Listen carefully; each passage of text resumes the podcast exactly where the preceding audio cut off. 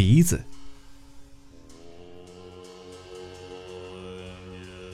说起禅制内供的鼻子，池北一带谁个不知，哪个不晓？那鼻子足有五六寸长，从上唇一直垂到下巴，上下一般粗，像根细细长长的香肠悬在脸当中。内供年过半百，打坐小沙弥起，直到如今升为内道场的供奉，心里始终为着鼻子苦恼不已。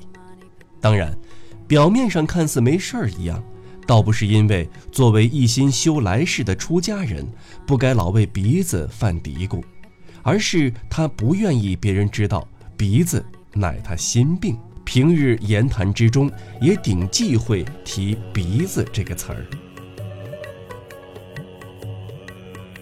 内供为鼻子伤脑筋，原因有二。其一，鼻子过长极其不便。首先，连饭都不能自己吃，要不然鼻尖儿就会杵到铁碗里的饭上去。内供只好叫徒弟坐在石案对面，吃饭时用根一寸宽两尺长的板条替自己掀着鼻子。可一顿饭下来，无论是掀鼻子的徒弟，还是鼻子给掀起来的内供，都不是件轻省事儿。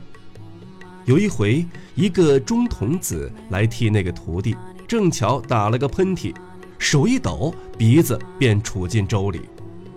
当时这事儿都传到了京城。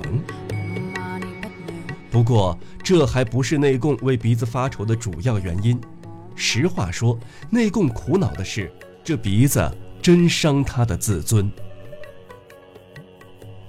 池尾一带的人倒是都体谅禅制内供的，说他幸好不是俗家人，要不然单凭那只鼻子，谁家闺女肯嫁给他呢？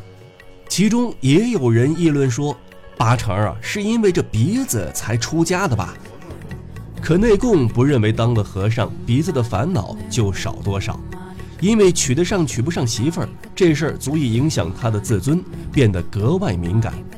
于是内供从积极与消极两面竭力恢复受伤的自尊心。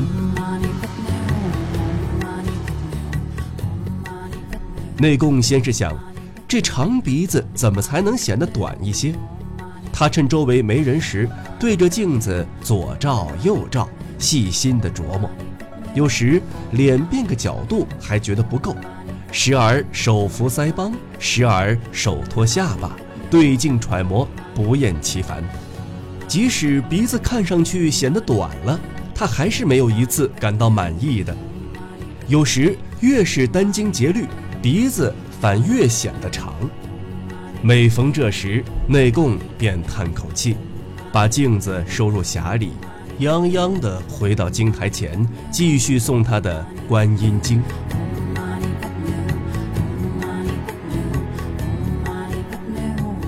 此外，内供还不断留意别人的鼻子。池尾寺里常有僧供讲经说法，寺内僧房一间挨一间，浴室每日都烧水洗澡，所以这里进进出出的僧俗人众为数最多。内供耐着性子端详他们的面孔，老想找个鼻子跟自己相仿的人，哪怕有一个也好，聊可自慰嘛。因此，蓝绸衫或者是白单褂之流压根儿不在他眼里，更不消说那些橘黄的帽子和赭黑的僧袍，平日司空见惯，早已熟视无睹。内供不看人，只看鼻子。要说呢，鹰钩鼻倒是有，可是鼻长像他那样的却绝无仅有，找来找去总也找不到，心中不免郁闷。哪怕和别人说话的功夫，也会禁不住去捏捏垂下来的鼻头，不顾自己已是这个年岁，也会臊得脸红耳赤。这一切都要怪心中的隐痛作祟。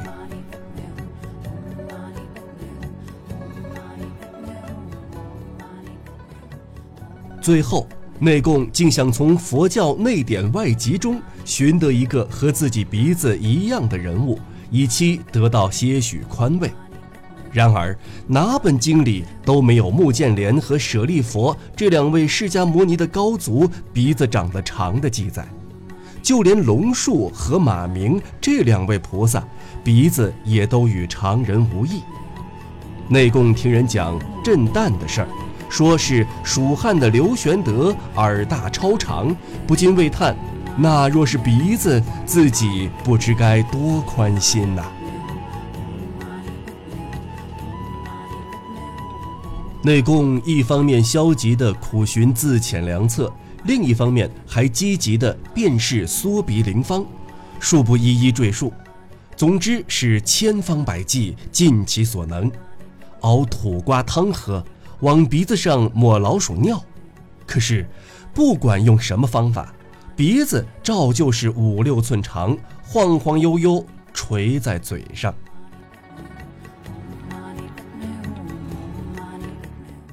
一年秋天，内供的徒弟进京办事儿，有位相熟的大夫教他一个偏方，能让长鼻子缩短。那大夫乃震旦人士，在长乐寺为僧。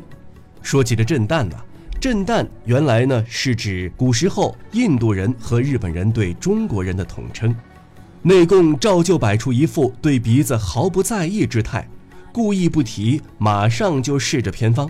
可另一方面却又说轻巧话，顿顿饭都要麻烦徒弟，心中甚是过意不去啦。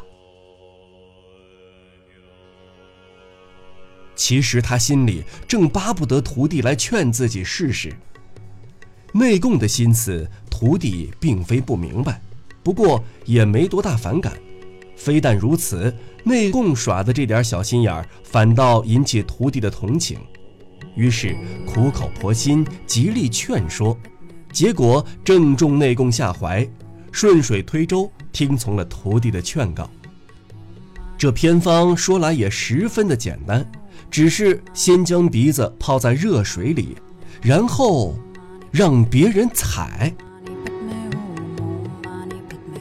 寺里的澡堂每天都烧水，水烫的连指头都伸不进去。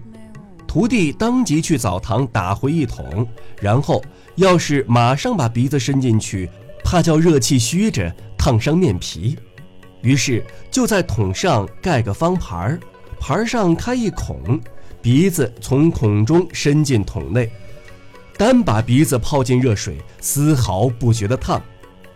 稍请，徒弟问：“烫好了吗？”内供不禁苦笑，心想，单听这话，恐怕谁都不想到说的竟是鼻子。经热水这么一烫，鼻关痒嗖嗖的，像是叫跳蚤叮了似的。等内供把鼻子从孔中一抽出来，徒弟马上脚下用力，使劲去踩着还冒着热气的鼻子。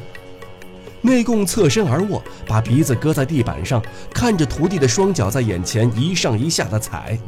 徒弟脸上不时露出歉意，低头望着内供的秃头，问道：“疼不疼呀？大夫说得使劲点踩，挺疼的吧？”内供本打算摇摇头，以示不疼，无奈鼻子叫人踩着，脑袋哪儿动弹得了，只能翻翻眼皮，瞅着徒弟皲裂的脚，气哼哼地说：“不疼。”其实鼻关痒嗖嗖的，正踩到痒处，别说疼了，舒服还来不及呢。踩了一会儿，鼻关开始溢出小米粒似的东西，形状宛如拔了毛的烤全鸟。徒弟见状停下脚，自言自语地嘀咕着，说是得用镊子捏出来。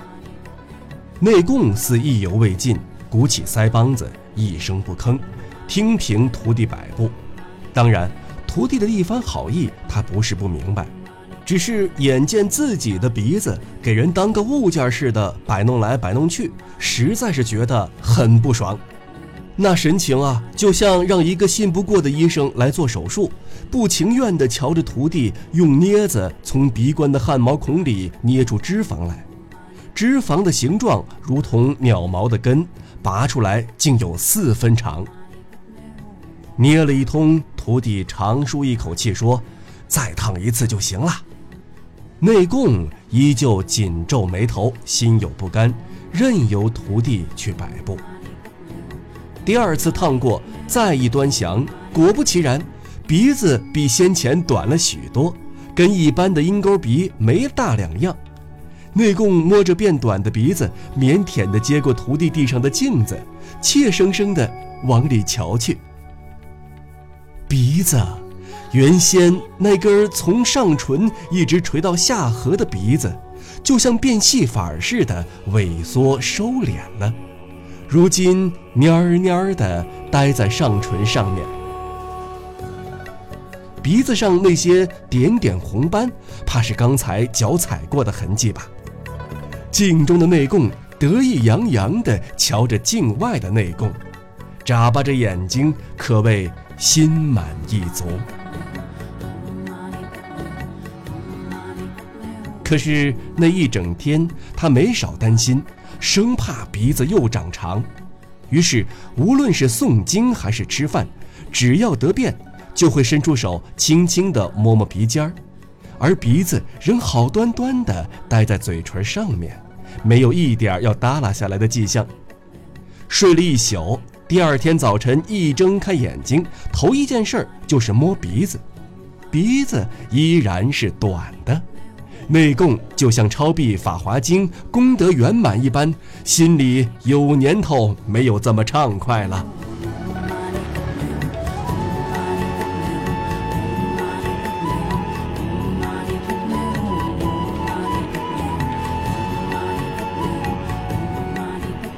然而过了两三天，内供发现一件意想不到的事儿，有个武士来持尾办事儿，两只眼睛活里活络，一个劲儿地在内供的鼻子上转悠，说话也有一搭没一搭的，脸上的神情似乎内供比从前更加可笑。不仅如此，那个曾经把内供的鼻子掉进粥碗里的钟童子，在经堂外碰到人时，开始还低着头强忍住笑，后来大概实在憋不住，扑哧一声笑了出来，就连给僧役们派活时，当着他面儿，一个个都毕恭毕敬，唯命是从。一旦内供背过身去，立马就痴痴地笑开了。这事儿已经不只是一次两次了。起先内供以为是自己面相改变的缘故，可又好像说不通。无疑，钟童子和僧役们无疑是为此而窃笑，虽说同样是笑，跟当初鼻长时的笑法毕竟不大一样。要说呢，短鼻子没看惯，比看惯了的长鼻子更可笑，那倒也罢了，但是其中似乎还有点别的缘故。以前笑的可没这么放肆呀。内供常常刚开头念经便停了下来，歪着秃头，心里嘀咕着，每逢这种时候，这位可敬的内供准是呆呆地望着旁边挂着的普贤菩萨像，回想起四五天前尚是长鼻子的光景，不禁心中郁闷，颇有好一似今朝沦落人，且回首往昔荣华日之慨。可惜内供缺乏明智，参不透这其中的道理。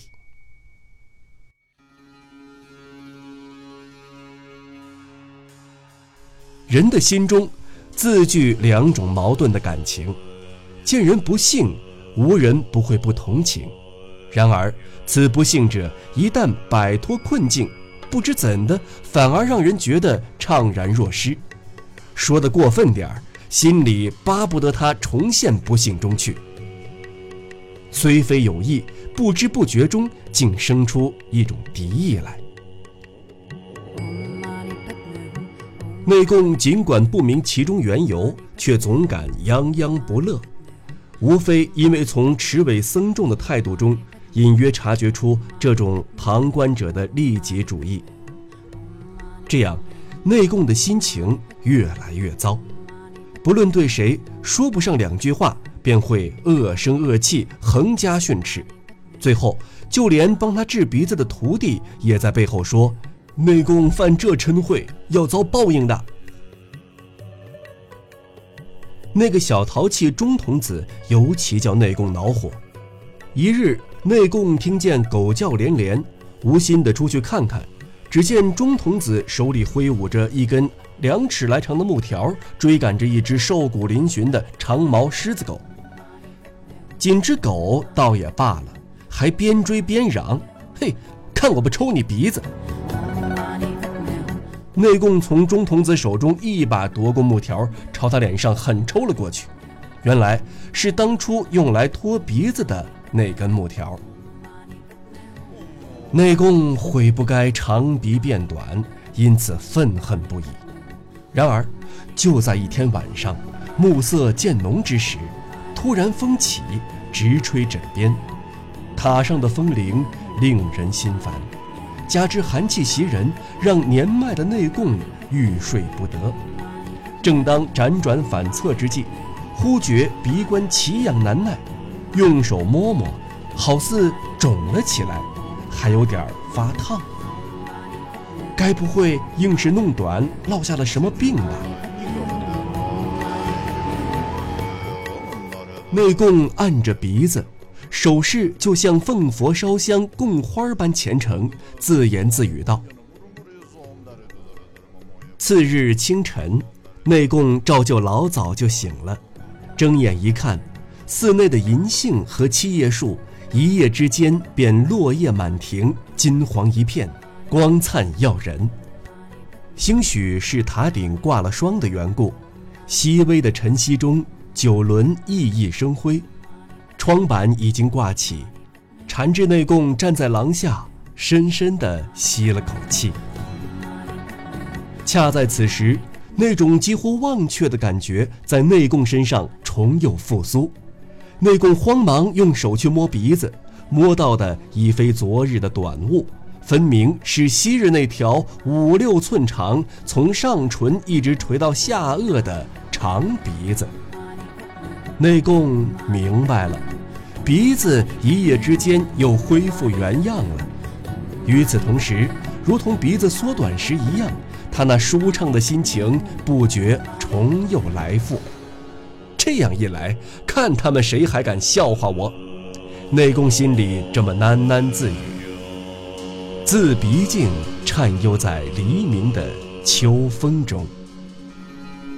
大正五年，一九一六年一月。